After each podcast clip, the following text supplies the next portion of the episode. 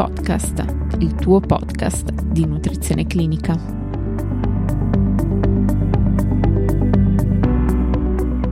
Benvenuti a tutti. Oggi, grazie al contributo della dottoressa Caldana Caterina, dietista laureata col massimo dei voti presso l'Università degli Studi di Padova e che attualmente opera nell'ambito della ristorazione collettiva, parleremo del ruolo dei fitoestrogeni nella salute femminile.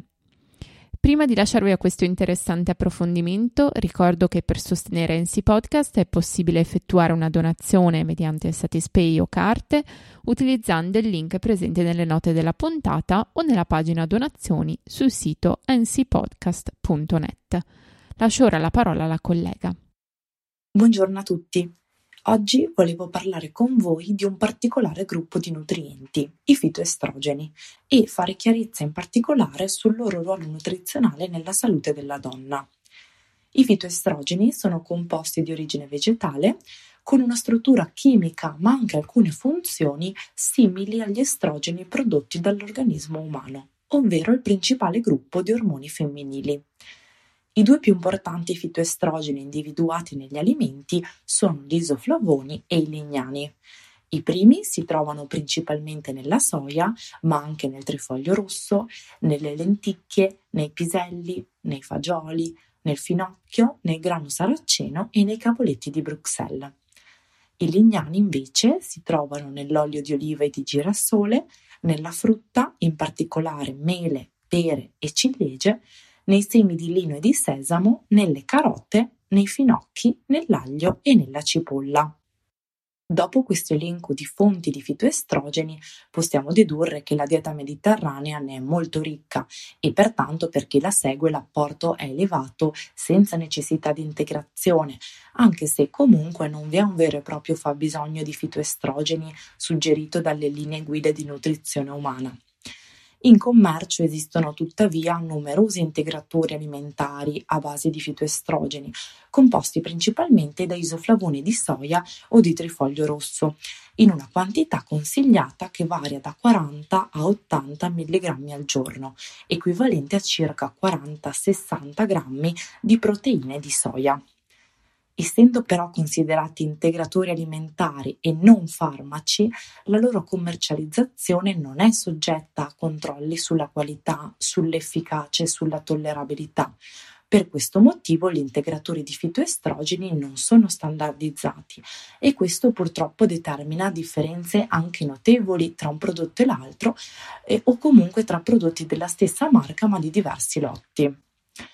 Dopo questa precisazione sugli integratori in commercio, inizierei quindi a parlare dell'assunzione di fitoestrogeni nel periodo forse più critico dal punto di vista ormonale per una donna, ovvero la menopausa. Vari studi hanno dimostrato l'effetto protettivo sul sistema cardiovascolare da parte degli estrogeni umani, motivo per cui nel momento in cui la produzione diminuisce, quindi in menopausa, aumenta il rischio di obesità ma anche di malattie cardiovascolari, quali l'ipertensione, le dislipidemie e il diabete mellito. A questo proposito, i fitoestrogeni possono sostituire parzialmente la funzione degli ormoni femminili e quindi risultano protettivi sulla donna in menopausa. Inoltre, la dieta mediterranea e in particolare i fitoestrogeni hanno un effetto positivo sulle sindromi vasomotorie meglio conosciute come vampate di calore, ma anche sull'osteoporosi, i quali sono sintomi molto comuni della donna in menopausa. Quindi i fitoestrogeni possono essere molto utili in questo momento particolare nella vita della donna, D'altra parte esistono degli studi però che suggeriscono molta prudenza nella loro assunzione e in particolare nella loro integrazione, soprattutto nei casi ad elevato rischio oncologico o di recidiva. Questo per la possibile insorgenza di tumori estrogeno dipendenti come il carcinoma all'endometrio, all'utero, alle ovaie e alla mammella. Tuttavia, tale rischio è associato più che altro ad una vera e propria terapia ormonale sostitutiva a base di estrogeni o comunque all'integrazione eccessiva di fitoestrogeni e non al loro comune consumo, poiché, come già detto, sono quasi onnipresenti negli alimenti della dieta mediterranea.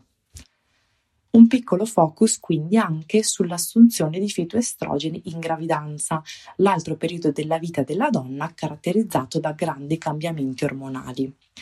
Da una parte, essi possono migliorare le sindromi depressive, soprattutto post parto, ma anche in questo caso si consiglia molta prudenza, in quanto i fitoestrogeni potrebbero interagire negativamente con altre terapie ormonali, soprattutto quelle a base di ormoni tiroidei, ma anche addirittura in alcuni casi indurre alterazioni nello sviluppo dell'apparato riproduttivo del bambino.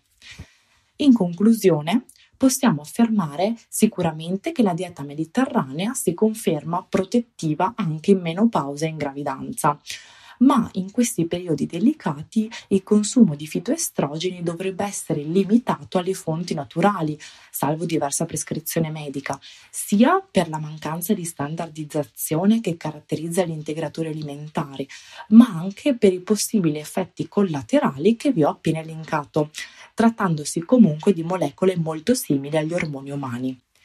Il consiglio che mi sento di comunicare è l'importanza di seguire una dieta varia ed equilibrata, di consumare prevalentemente alimenti di origine vegetale e in ogni caso di rivolgersi prima ad un professionista di nutrizione come il dietista.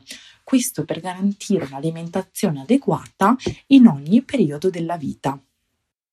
Come da voi richiesto, oggi proponiamo in aggiunta ai contenuti di questa puntata anche un nuovo vademecum che tratta la composizione corporea nella donna, con focus specifici su obesità e lipedema, una patologia ancora poco conosciuta. Troverete il vademecum in formato PDF nelle note della puntata e vi invito a scaricarlo gratuitamente. Materiali come questi possono essere realizzati solo grazie al vostro sostegno e al contributo spontaneo di professionisti del settore.